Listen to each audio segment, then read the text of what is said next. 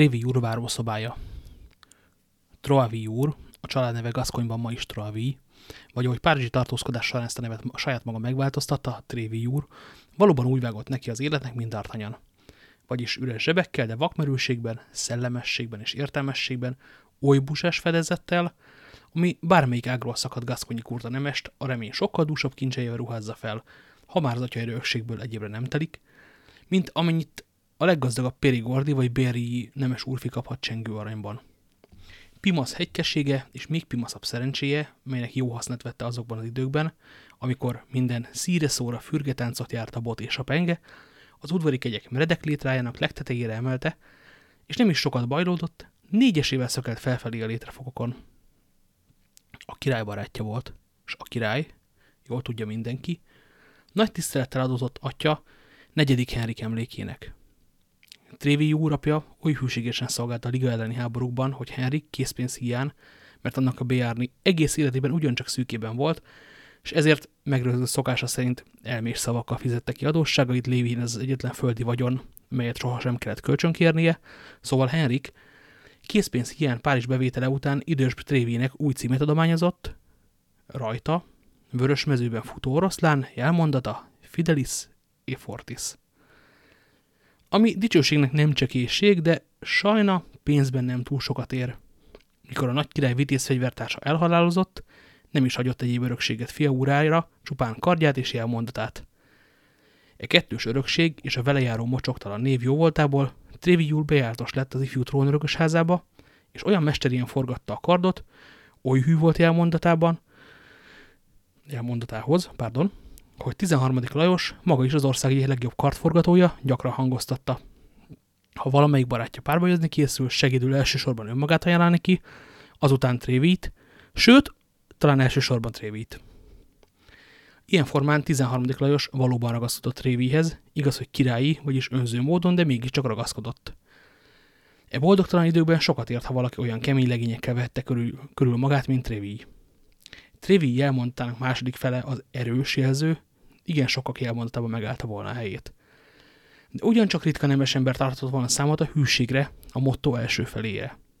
Trévi az utóbbiak közé tartozott, különleges alkatú férfi volt, értelme vakon irányítható, mint a vérebé, bátorsága vak, szeme gyors, keze fürge, mint a szemét csak azért kapta volna, hogy megfigyelje, ki nem tetszik a királynak, mintha keze csak arra termett volna, hogy lecsús, lesújtson az ilyenre, akár Beszme, akár Moriver, akár Poltrot de Méri, akár Vitria neve.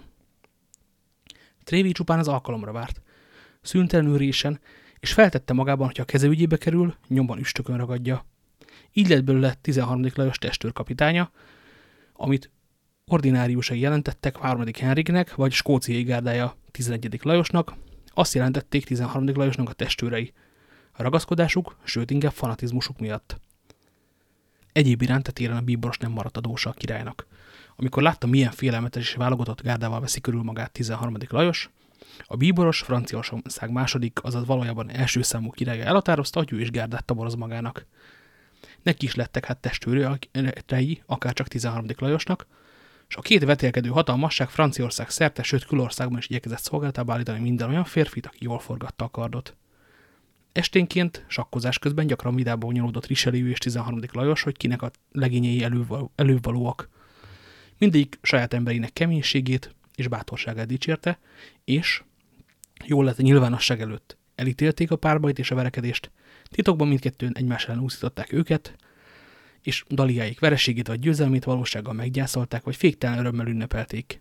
Így olvassuk legalábbis egy olyan valakinek az emlékirataiban, aki néhányszor a verességek, és igen sokszor egy győzelmek részese volt.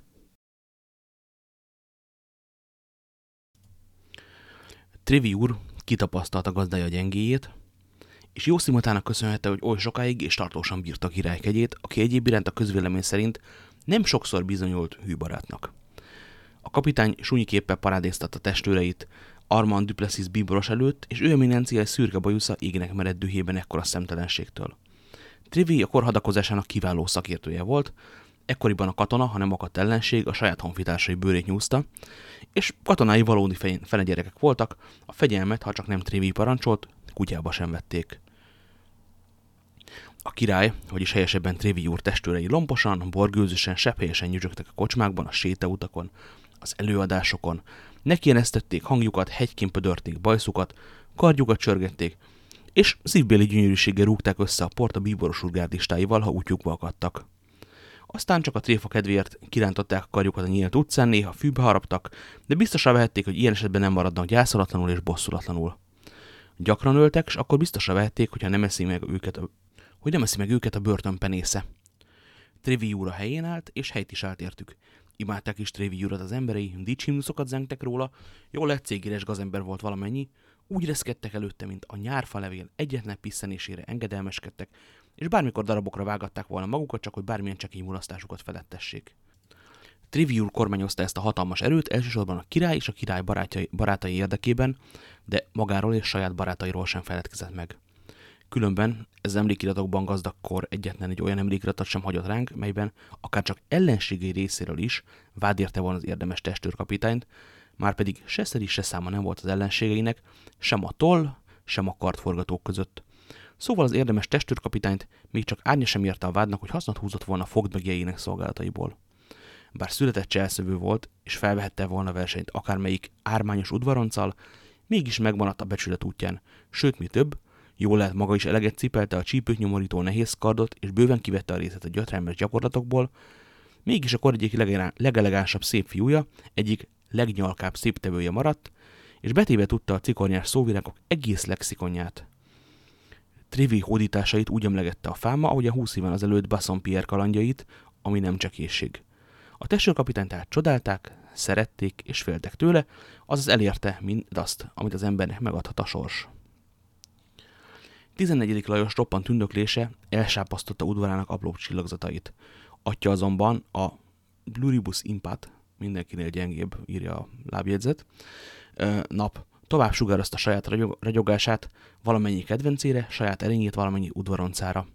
A király és a bíboros reggeli fogadásain kívül ekkoriban több mint 200 többé-kevésbé látogatott fogadással tudunk Párizsban. Tévi újré volt az egyik legnépszerűbb a kisebbek között. Vieux Colombier utcai palotája nyáron már reggel 6-tól, télen reggel 8-tól katonai táborra emlékeztetett.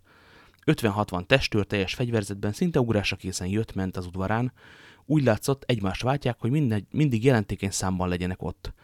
Az egyik lépcsőfeljárónk, na fussunk ennek neki még egyszer.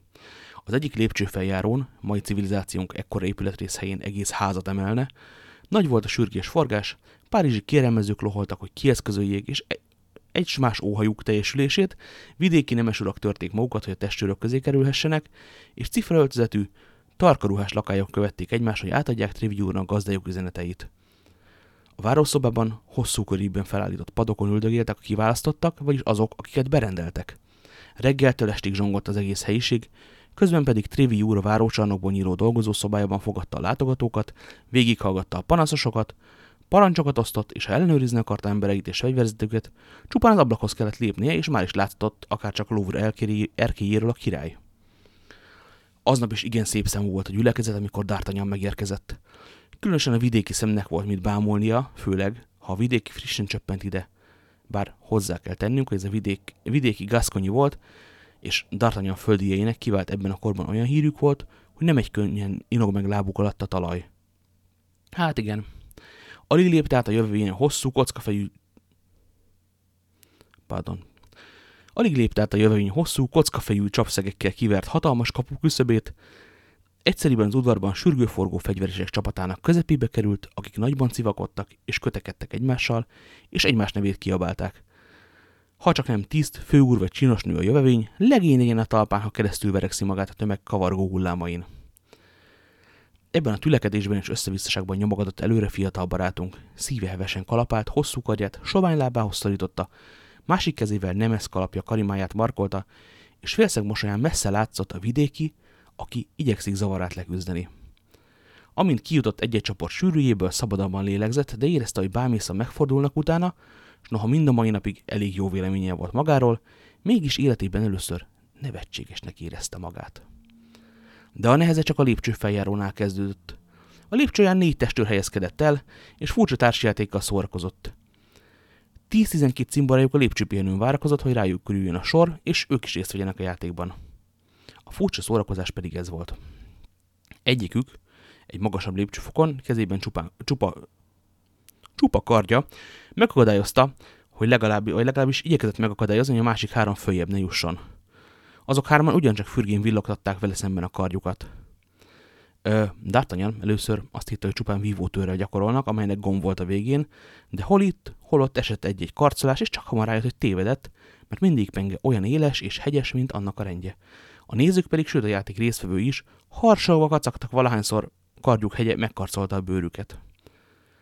Az a testőr, aki e pillanatban felső lépcsőn állt, bámulatos módon sakban tartotta az ellenfeleit. A nézők kört formáltak körülöttük, az volt a szabály, hogy akit talált él, az kiesik, és a kihallgatása várók sorában átadja helyét a győztesnek. Öt perc alatt három találat esett, egyiknek a csuklóján, másiknak az állán, harmadiknak a fülén. De a felülhadakozó egyetlen egyszer sem sérült meg. A kikötött szabályok szerint ügyessége révén három helyjel előrébb került tehát. Ifjú utaz utazónk nem egy könnyen csodálkozott, vagy legalábbis igyekezett nem csodálkozni, ám ez a társjáték mégis elképesztette. Szülőföldjén is elég hamar felforr a legények vére, mindazonáltal némi előkészület szükségeltetik, mielőtt a körre mennek. Ezért úgy érezte, még Gasconyban is leesne az álla bármelyik Gasconyinak, ha láthatná ennek a négy cimborának több, mint Gasconyi hetvenkedését. Már-már azt hitte, az óriásoknak arra a mesés földjére jutott, melyet később Gulliver járt be, ugyancsak szepegve, pedig ha csak az elején tartott, hátra volt a lépcsőpihenő és a várószoba. A lépcsőpihenőn nem verekedtek, itt szerelmi plegykákkal, a várószobában pedig udvari plegykákkal ütötték olyan az időt. A lépcsőpihenőn pirult, a várószobában rémültözött D'Artagnan. Éber és csapongó képzelet, képzelete jó voltából, Gasconyban a fiatal szabalányoknak, sőt nem egyszer fiatal gazdasszonyoknak is réme volt, de még leglázasabb pillanataiban sem álmodta volna az itt felsorolt szerelmi hőstettek és pikáns csodák felét sem, melyeket a legismertebb nevek és a legszabadszájúbb részletek fűszereztek.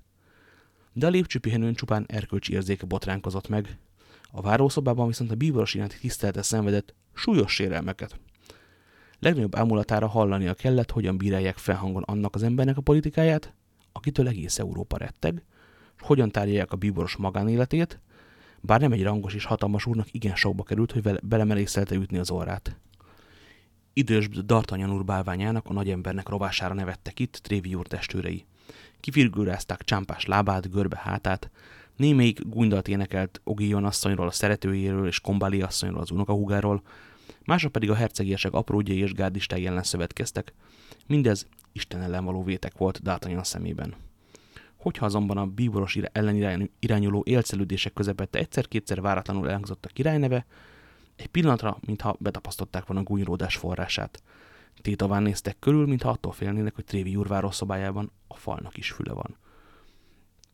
Valamilyen célzás azonban hamarosan ismét ő eminenciájára terelte a beszélgetést, és már is újra pattogtak az élcek sziporkái, és csöppet sem igyekeztek fájtlat borítani visel dolgaira. Ezek sem szaladgálnak túl sokáig szabadon, és egy lyukas garas sem adnék az életükért, gondolta rémülten D'Artagnan, de a sajátomért sem, mert nyilván azt hiszik majd, hogy cinkos társuk vagyok, hiszen végighallgattam minden szavukat. Szegény apám, mennyire lelkemre kötött, hogy tiszteljem a bíboros urat? Vajon mit szólna, ha tudná, milyen pogányok közé kerültem? Mondanom sem kell talán, Dartanya nem mert bekapcsolódni a beszélgetésbe, de szemétfülét ugyancsak nyitva tartotta, minden érzékével résen volt, hogy semmit nem ulasszon, és bármennyire bízott is atya tanácsaiban, ízlése, hajlama szerint inkább nem, inkább helyeselte, mint sem elítélte a szem előtt lezajló hitet, hit, hihetetlen, na, dolgokat. Mivel azonban teljesen ismeretlen volt Rivier udvarának népe közt, és most látták itt első ízben, megkérdezték, mit óhajt. A kérdése D'Artagnan igen alázatosan bemutatkozott, hivatkozott arra, hogy testőrkapitány úr földie, és a kérdés feltevő Inast megkérte, hogy eszközöljön ki számára Triviúrnál egy percnyi meghallgatást, amit az Inas pártfogólag meg is ígért, a kérést átadja a maga helyén és idejében. D'Artagnan most már magához tért az első meglepetésből, kicsit kényelmesebben tanulmányozhatta az öltözékeket és az arcokat.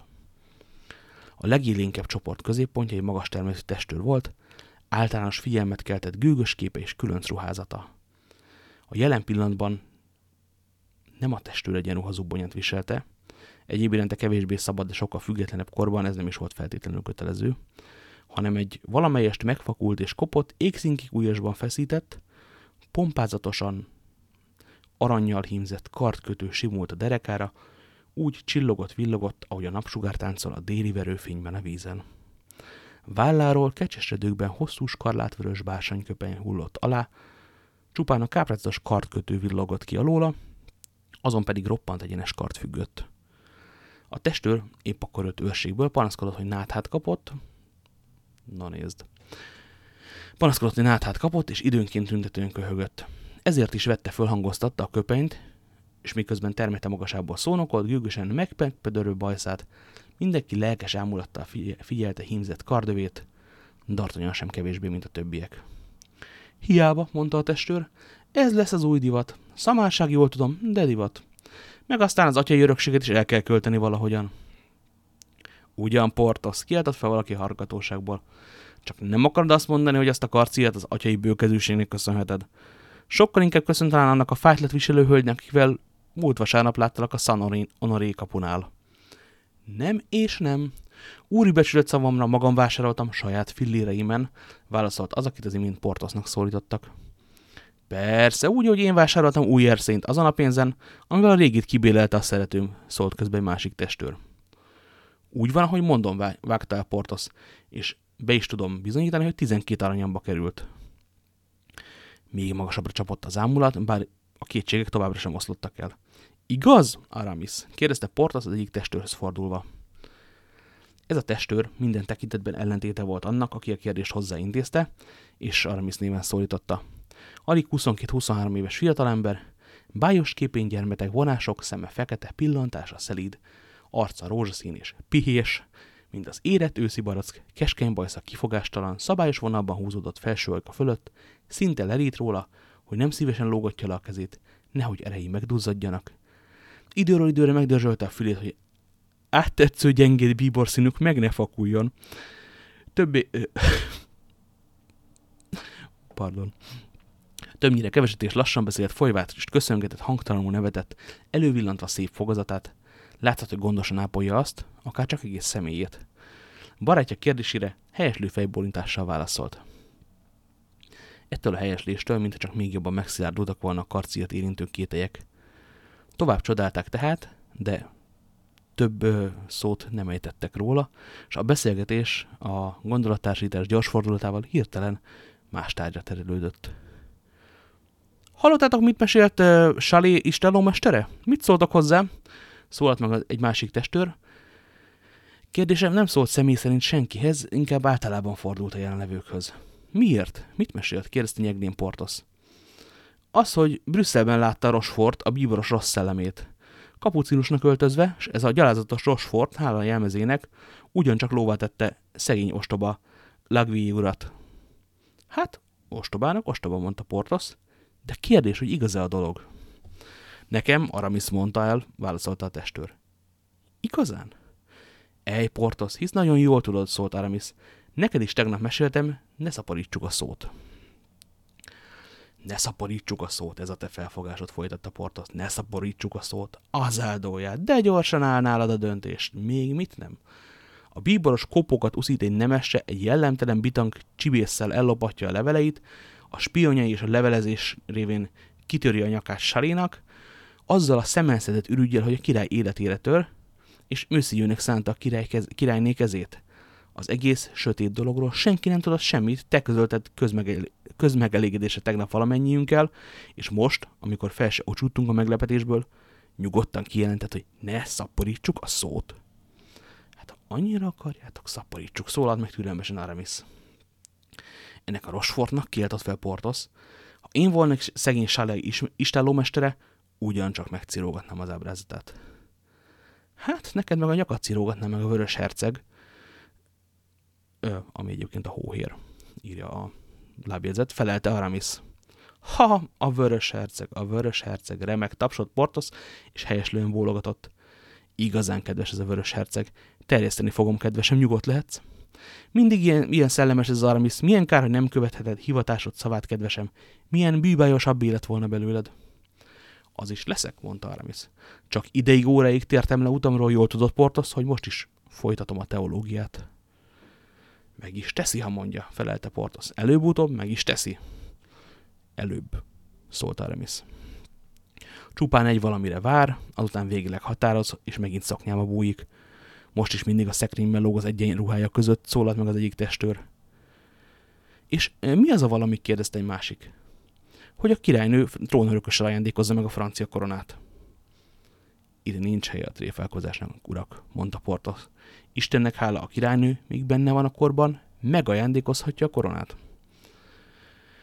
Igen, úgy hallom, Buckingham úr itt van Franciaországban, szólalt meg Aramis, és sunyi mosolygása meglehetősen botrányos jelentést adott látszólag egyszerű mondatának. Aramis barátom vágott közbe Portos. Ezúttal helytelenül beszélsz. Addig futsz a szellemes ötlet után, míg végül túllősz a célon. Ha Trivial hallaná, ugyancsak ráfizetnél. Tiszta Hermione Granger.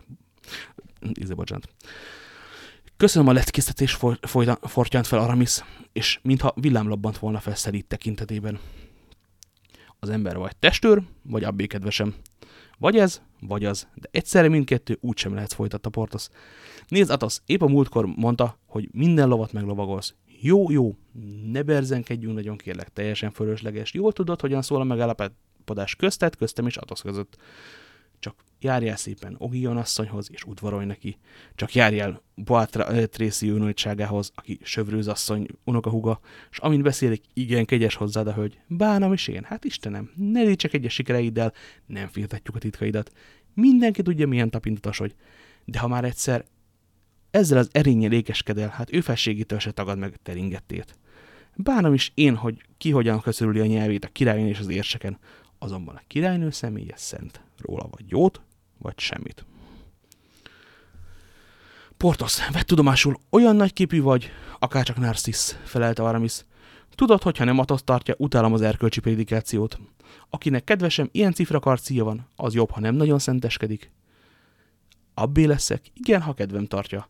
Addig azonban testőr vagyok, és mint ilyen, azt mondom, amit óhajtok, és jelenleg azt óhajtottam mondani, hogy untatsz. Aramis, Portos, no de uraim, kiáltottak körülöttük. Trivi úr várja D'Artagnan urat, szólt közbe a lakály, és kinyitotta a dolgozószoba ajtaját. A bejelentés idejére tárva maradt az ajtó, mindenki elhallgatott, és a fiatal Gasconyi általános csend közepette haladt végig a várószoba egy részén, belép, belépett a testőrkapitányhoz, és szívből övrendezett magában, hogy épp jókor sikerült kereket oldania, és ott hagyhatta a furcsa civakodást.